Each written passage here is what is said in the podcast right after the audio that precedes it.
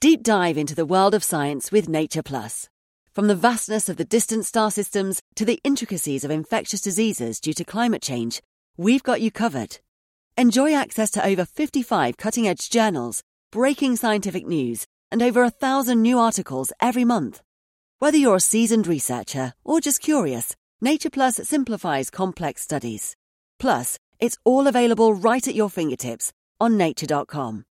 Nature Plus, the key to unlocking the world's most significant scientific advances. Subscribe today at go.nature.com slash plus. Tired of ads barging into your favorite news podcasts? Good news. Ad-free listening is available on Amazon Music. For all the music plus top podcasts included with your Prime membership. Stay up to date on everything newsworthy by downloading the Amazon Music app for free or go to amazon.com slash news ad free. That's amazon.com slash news ad free to catch up on the latest episodes without the ads.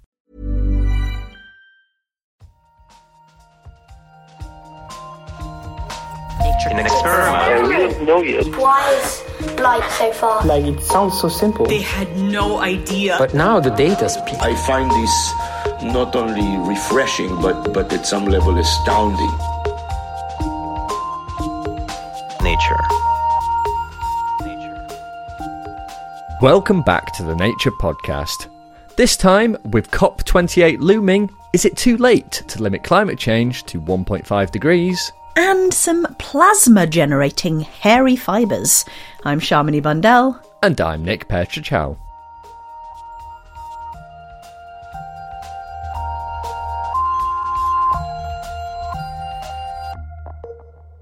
The UN's Climate Change Conference, COP28, is starting in a few days. World leaders, scientists, and various movers and shakers in all things climate will descend on Dubai.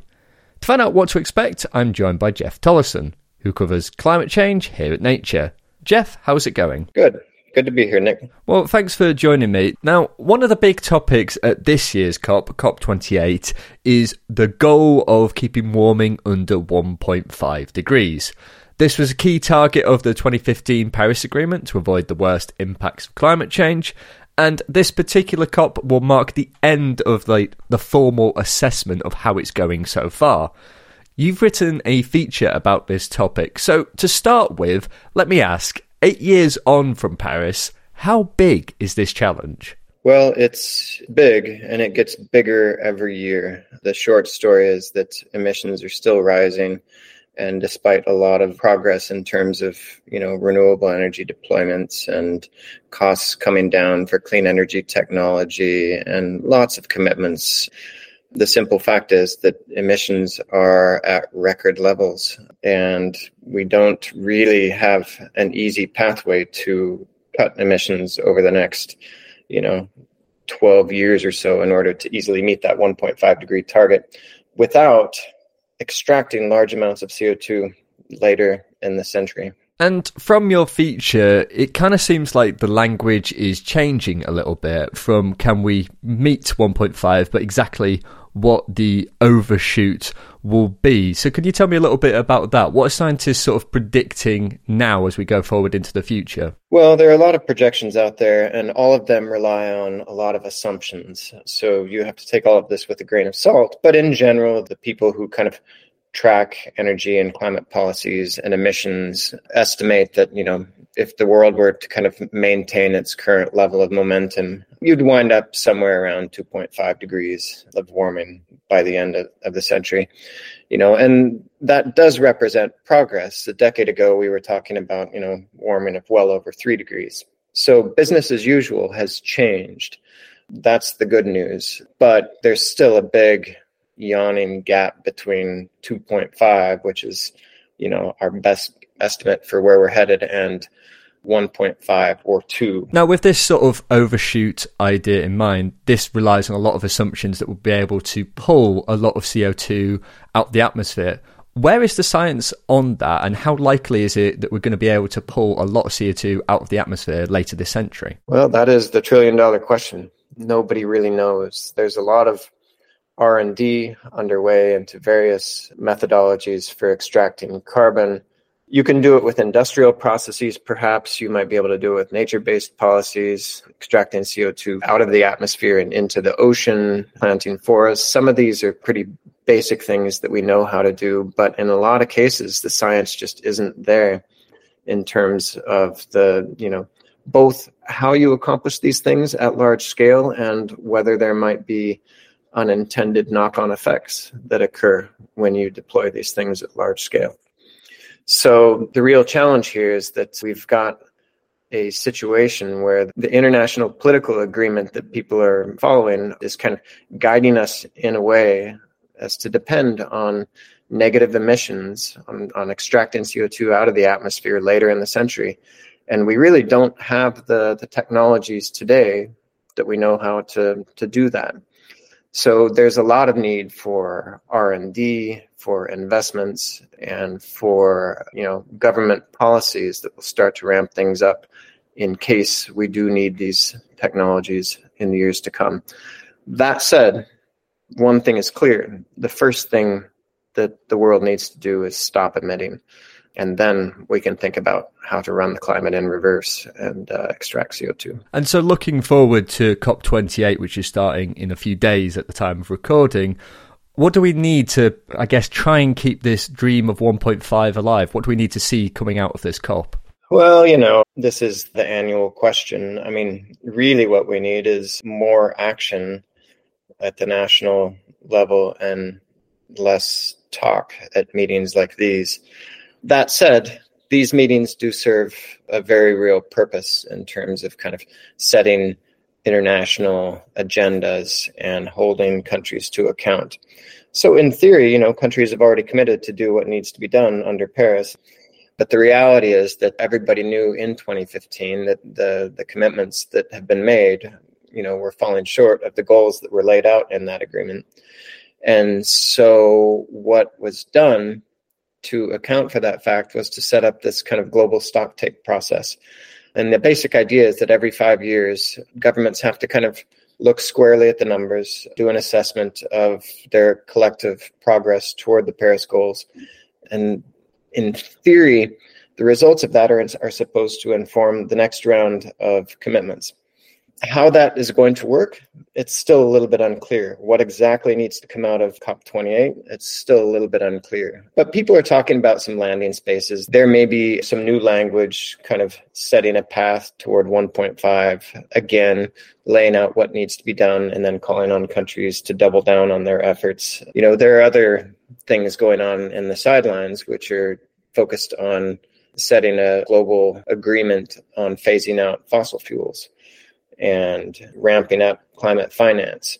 So there are many levers that you can attack this problem through finance, uh, fossil fuel commitments, you know, renewable energy commitments. All of those things are going to be in play at COP28. We'll have to see how things play out though. And speaking of the sort of like language of agreements, there has been a lot of talk about a sort of phase down of fossil fuels to meet our climate goals. We obviously need to stop using so many fossil fuels. And this year, the hosts are the United Arab Emirates, the UAE, and the UAE is a big fossil fuel exporter, as are many other countries, including the US. But are there any concerns here that there may be, you know, some sense of uh, conflict of interest? Well, certainly. And there have been accusations raised that the UAE has used its presidency of the COP to actually push fossil fuels. I mean, you know, if you step back, there's a dynamic within these negotiations that was always there.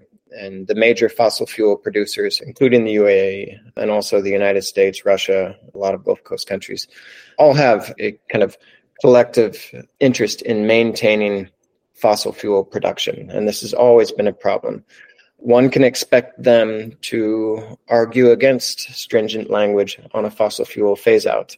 And so this is going to be the kind of the dynamic at COP28 on this key point. And I think we should note that this is like, you know, one of the most fundamental points. The science is perfectly clear. The climate will keep warming as long as we're pumping emissions into the atmosphere. And that means the climate will keep warming as long as we're producing and using fossil fuels. At least without capturing those emissions and doing something else with them, like pumping them underground. And speaking of emissions, the leaders of the two biggest carbon emitters, China and the US, are not in attendance this year. Does their absence put a bit of a dampener on people's expectations from this COP? I would imagine it does, but we'll kind of have to see how things play out. You know, at the same time, there was this uh, kind of new deal announced between the US and China, which I think a lot of people in the international sphere think is a big deal. One might ask why. You know, the, the US and China have worked together on these kinds of things in the past, and we are where we are, which is not where we need to be. So, does it make a difference? Well, you know, these things are hard to measure, but in terms of the way the, the negotiations work, the kind of the politics inside the COP, you know, it is important to have the two world's largest emitters on board and talking to each other, which hasn't been the case in recent years due to disagreements on multiple fronts. So, you know, the fact that they're not coming is not the best of news. The fact that they're working together is good news. Make of that what you will. And so, how are you feeling going into this year's COP? Optimistic, pessimistic, or somewhere in between? Certainly not optimistic. That said, it's becoming increasingly clear that the transition that we need is happening. The economic transition toward clean energy seems to be unstoppable at this point, and given time, that will change the politics and that will drive new policies and new commitments. The problem is that we don't have a lot of time, and that's where the, the challenges come. A tall order indeed. Well, Jeff, thank you so much for joining me. You're welcome. That was Jeff Tollefson. For more on nature's climate coverage, check out the show notes for some links. Coming up, an easier way to make plasma. Right now, though, it's the research highlights read by Dan Fox. Crows and parrots may be known for their cleverness, but researchers have found wild falcons are no bird brains either. Researchers tested 15 striated caracaras, a species of falcon, for their ability to find new solutions to a problem. The birds were faced with eight tasks to solve for a food reward, each with a different solution, such as sliding a door or pulling a wire. The team found that the birds worked out solutions at a rate as high as 1 per 1.6 minutes during their first attempt at the tasks, and during subsequent attempts solved more tasks and completed them faster. Eventually, one bird was able to complete all eight in under 5 minutes. Nearly all Caracaras completed all the tasks, including ones that had stumped more than 50% of Goffin's cockatoos, birds renowned for their problem solving. The authors say these falcons are a promising model for examining bird intelligence in the wild. The early bird catches that research in current biology. Smoke from the record breaking 2020 wildfires in California contributed to cloudier days in Europe. Researchers used remote sensing technology to monitor the distribution of fine particles in the atmosphere above Cyprus in late October 2020. They found that smoke particles originating from wildfires burning in California earlier that month reached the eastern Mediterranean in 8 to 9 days, Above Cyprus, these particles triggered the formation of extended layers of long, wispy white cirrus clouds. The findings could have implications for the climate, given that clouds have a key role in regulating the amount of solar radiation trapped near the Earth's surface, and climate change means the frequency of wildfires is rising. Read that research in full in Atmospheric Chemistry and Physics.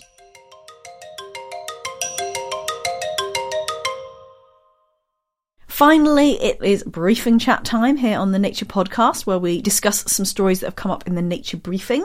So, Nick, what's your pick for this week? Well, I've been reading in Nature about the most powerful cosmic ray that's been spotted for about 30 years, and it has scientists kind of puzzled. Ooh, well, we love puzzling signals from space here on the Nature Podcast. what is so puzzling about this particular cosmic ray? Yeah, so this particular cosmic ray is very powerful, and that's what is puzzling scientists because they don't really know how it's created or where it's coming from. And I should say as well, cosmic rays are kind of confusingly named. They're not really rays at all, they're particles. So they're often protons, but they're these particles that sort of zip through space at sort of a incredible speed, almost the speed of light often.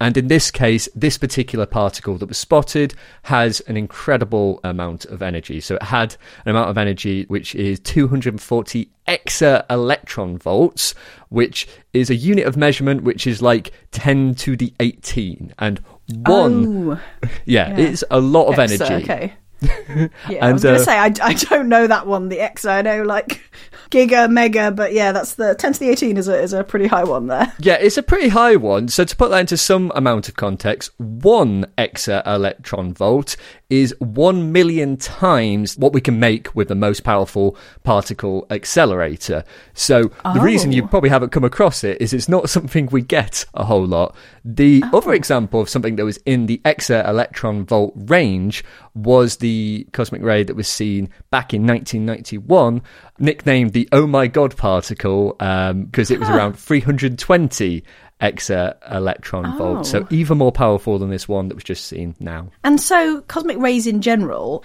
do we have any idea where any of them have come from? Like, do we know that they're all even the same thing? Is it just this one that's sort of doesn't fit? So we don't exactly know where cosmic rays are coming from. We've got some ideas. Supernovas seem like quite a good candidate, but also cosmic rays seem to come from some regions of space more so than others. So there could be something special going on there. But the particularly confusing thing about this cosmic ray, which has been named Amaterasu after the Japanese Shinto goddess of the sun, oh. is because it is so high energy it shouldn't hmm. really be affected very much by magnetic fields. So it should travel through space in pretty much a straight line. And so therefore, you should be quite easily able to see where it's come from.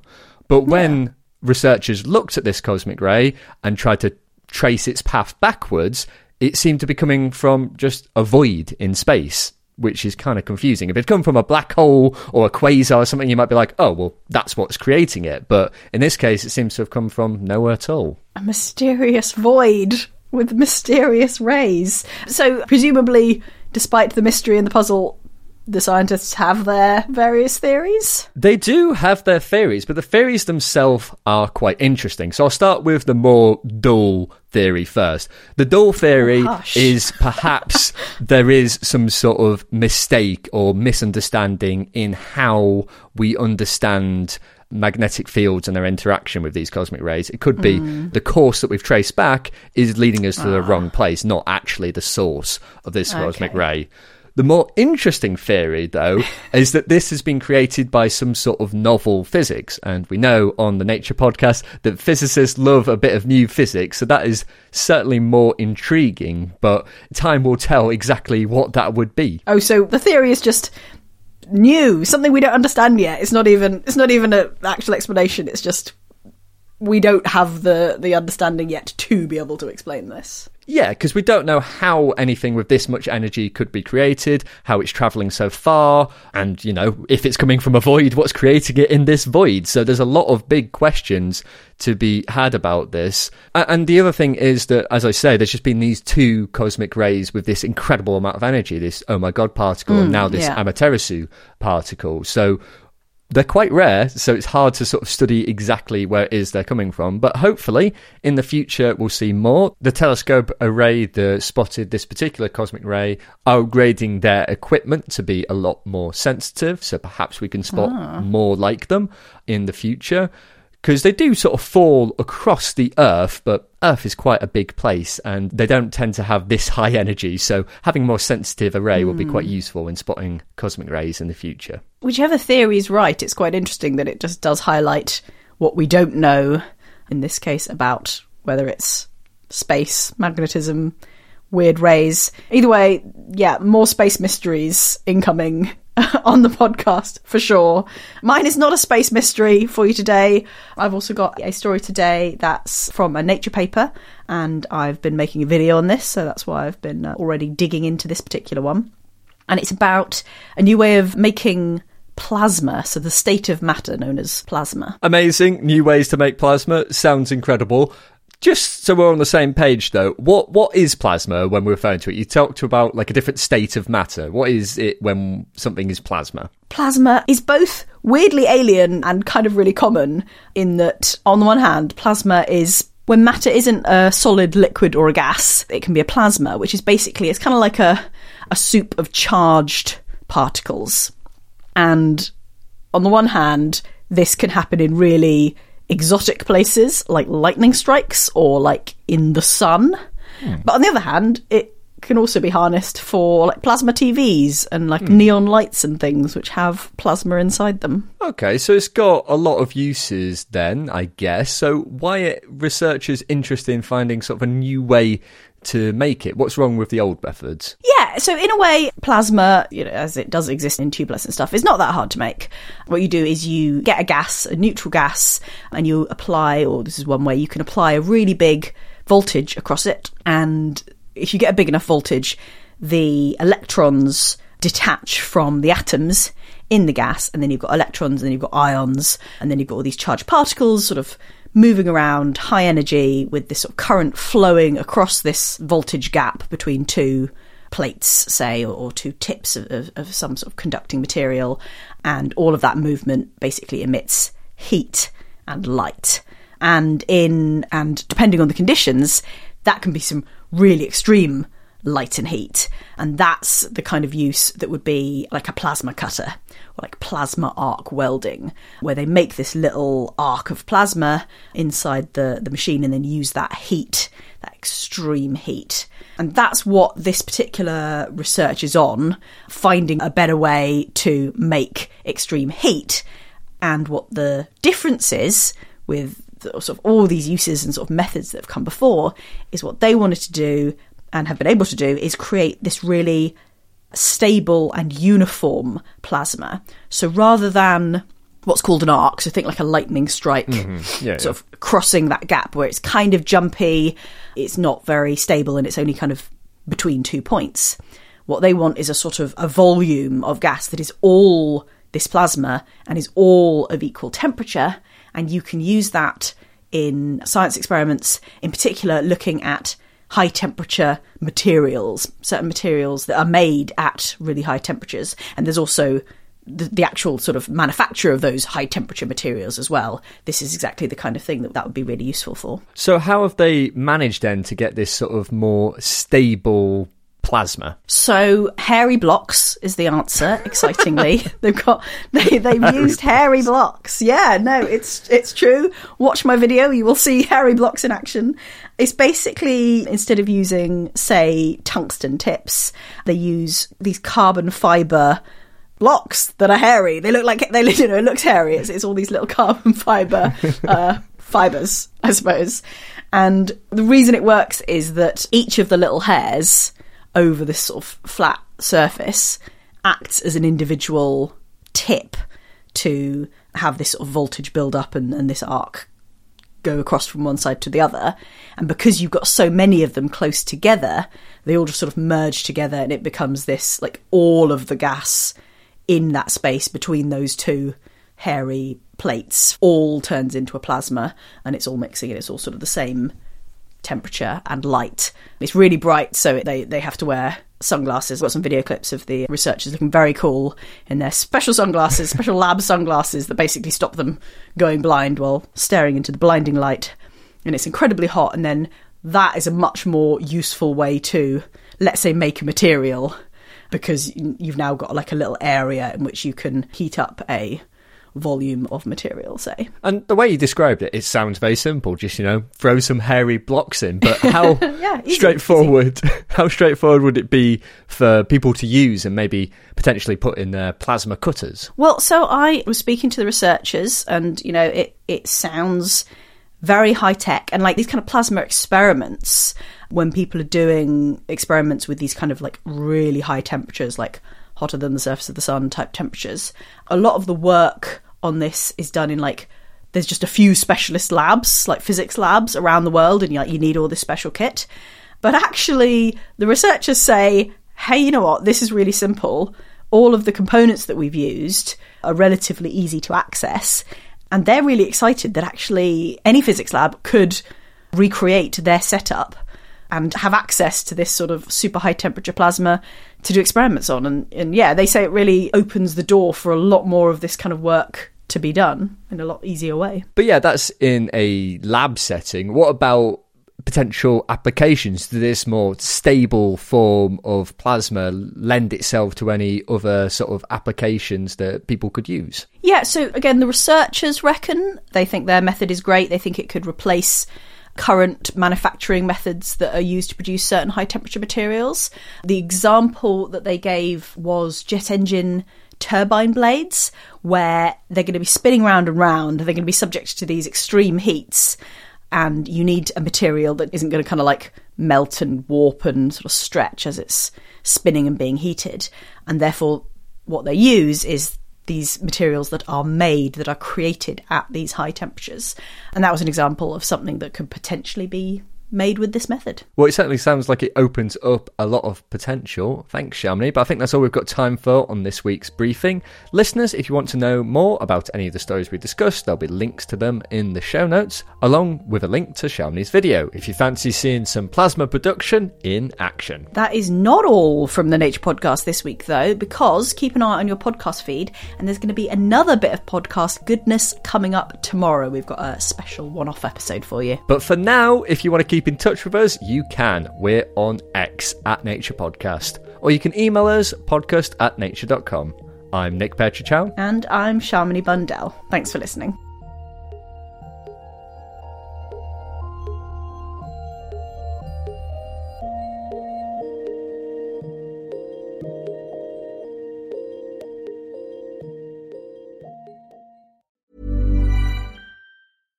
The Nature Podcast is supported by Nature Plus, a flexible monthly subscription that grants immediate online access to the science journal Nature and over 50 other journals from the Nature portfolio. More information at go.nature.com/plus. Thinking about your next career move in research and development? Then it's time to make your move to the UK. The nation that's investing 20 billion pounds in R&D over the next 2 years the nation that's home to four of the world's top research universities. The nation where great talent comes together. Visit gov.uk forward slash great talent to see how you can work, live, and move to the UK.